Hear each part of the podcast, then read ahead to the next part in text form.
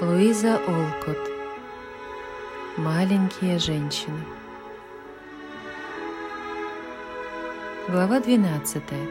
Воздушные замки. В один из теплых сентябрьских дней Лори лежал в гамаке, и настроение у него было скверное.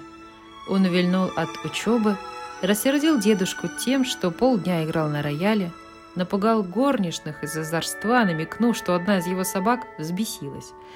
Поссорился с конюхом из-за якобы нерадивого ухода за его лошадью, а потом лег в гамак и, покачиваясь в нем, возмущался глупостью мира в целом.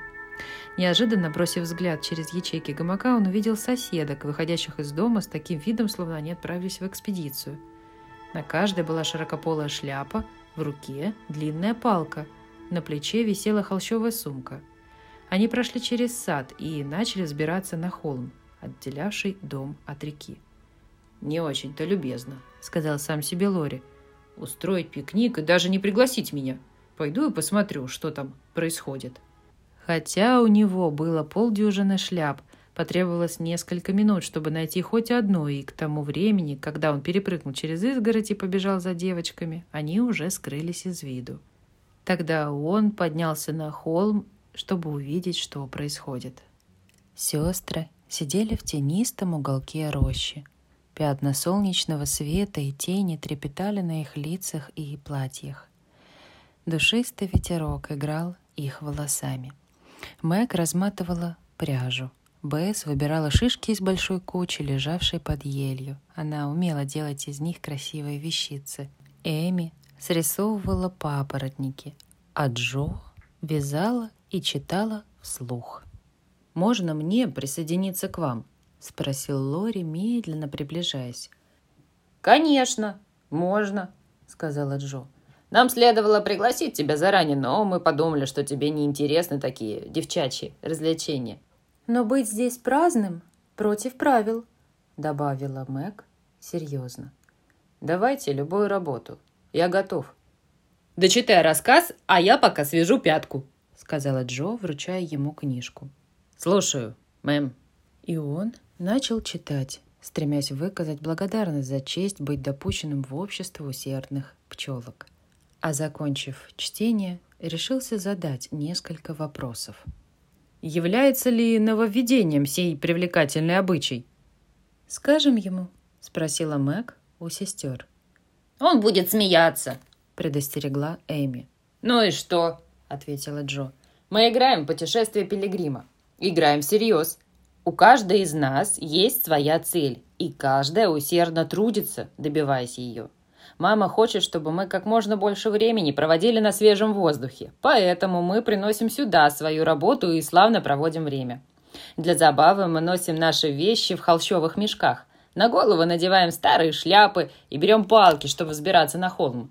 Мы называем его «горой услады», потому что отсюда видна чудесная сельская местность, где мы надеемся когда-нибудь поселиться».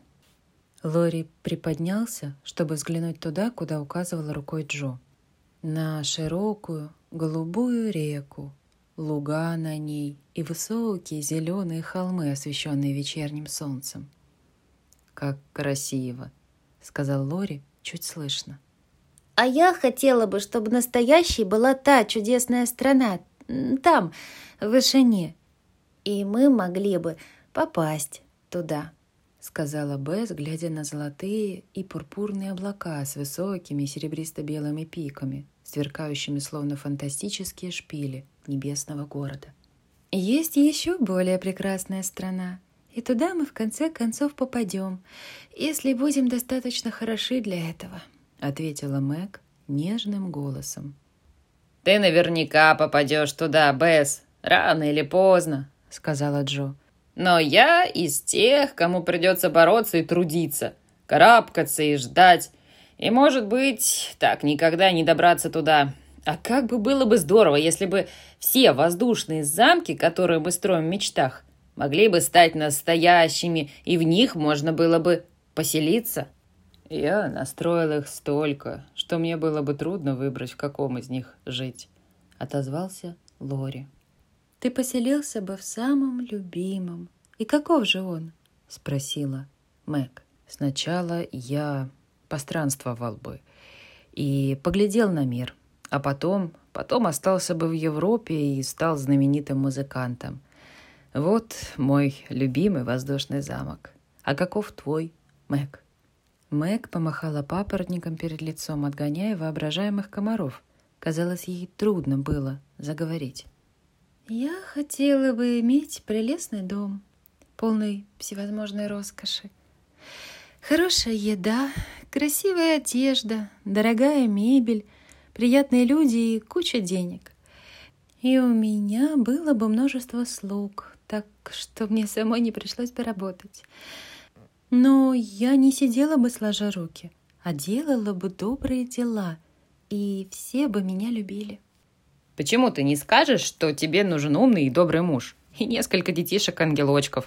Вмешалась прямолинейная Джо, которая пренебрежительно относилась к любовным историям, если встречала их не в книжке. «А тебе не нужно ничего, кроме лошадей, чернильниц и книжек», — ответила Мэг раздраженно. «Разумеется. В моем воздушном замке была бы целая конюшня арабских скакунов. Комнаты, заваленные книжками, а писала бы я, макая перо, волшебную чернильницу, и мои произведения стали бы такими же знаменитыми, как музыка Лори. А моя мечта – остаться дома с папой и мамой и помогать заботиться о семье, сказала Бесс с довольным видом. С тех пор, как появилась мое маленькое пианино, я совершенно счастлива. Мое главное желание поехать в Рим и сделаться лучшим художником в мире. Таковы были скромные мечты Эми. Честолюбивая компания. Все мы, кроме Бесс, хотим быть богатыми и знаменитыми. Интересно, осуществлятся ли наши мечты? Сказал Лори, жуя травинку, словно задумчивый теленок. Дедушка хочет, чтобы я стал торговцем, как он. А по мне уж лучше умереть. Терп терпеть не могу чай, шелк, пряности и прочую чепуху, которую возят из Индии его дурацкие корабли. И когда я стану их владельцем, мне будет ровным счетом наплевать, как скоро они пойдут ко дну. Но, может быть, если я, чтобы угодить ему, соглашусь пойти в университет и потерять четыре года, он согласится отпустить меня в Европу и позволит заниматься музыкой. А если не согласится, то мне придется убежать, как это сделал мой отец. «Я советую тебе уплыть на одном из твоих кораблей и не возвращаться», — сказала Джо, чье воображение воспламенилось при мысли о столь дерзком подвиге. «Дорогой мой мальчик, у твоего дедушки нет никого, кроме тебя», — сказала Мэг самым материнским тоном. «Возьми лучше пример мистера Брука. Твой дедушка рассказывал нам, как преданно заботился мистер Брук о своей матери до самой ее смерти. И даже не поехал гувернером за границу в одну хорошую семью, потому что не хотел оставить мать в одиночестве. Да, мистер Брук славный малый. Если когда-нибудь я смогу осуществить свои мечты, то увидите, что сделаю я для него. Начни прямо сейчас с того, что не отравляй ему жизнь. «А с чего вы взяли, мисс, что я отравляю?» Это всегда видно по его лицу, когда он возвращается домой. Если ты был добросовестным, у него довольный вид и идет он быстрым шагом. Если же ты досадил ему, он печален и идет медленно, словно хотел бы вернуться и сделать свою работу заново. Значит, вы получаете отчеты о моих хороших и плохих отметках, глядя на физиономию Брука? — «Прости меня, я не собиралась ни поучать, ни сплетничать». Мэг взглянула на него ласково и смущенно. Стыдясь минутного раздражения, Лори ответил искренне. «Это мне нужно просить прощения. Я рад, что вы прямо говорите мне о моих недостатках и относитесь ко мне по-соседски». И твердо решив доказать, что не обиделся, он постарался быть как можно любезнее, разматывая пряжу для Мэг, читал стихи, чтобы доставить удовольствие Джо, сбивал шишки с ели для Бесс и помогал Эми срисовывать папоротник и показал себя вполне достойным принадлежать к обществу усердных пчелок. В самый разгар оживленной дискуссии о семейных привычках черепах одно из этих прелестных созданий проползало вверх по холму от реки, Отдаленный звук колокольчика донес им, что пора возвращаться к ужину.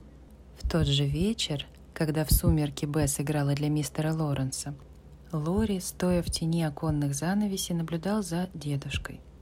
Тот сидел, опустив седую голову на руку, и с нежностью на лице думал об умершем ребенке, которого любил. Вспомнив разговор в роще, мальчик сказал себе с радостной решимостью. «Пусть растет мой воздушный замок. Я останусь с моим дорогим стариком, ведь кроме меня у него никого нет».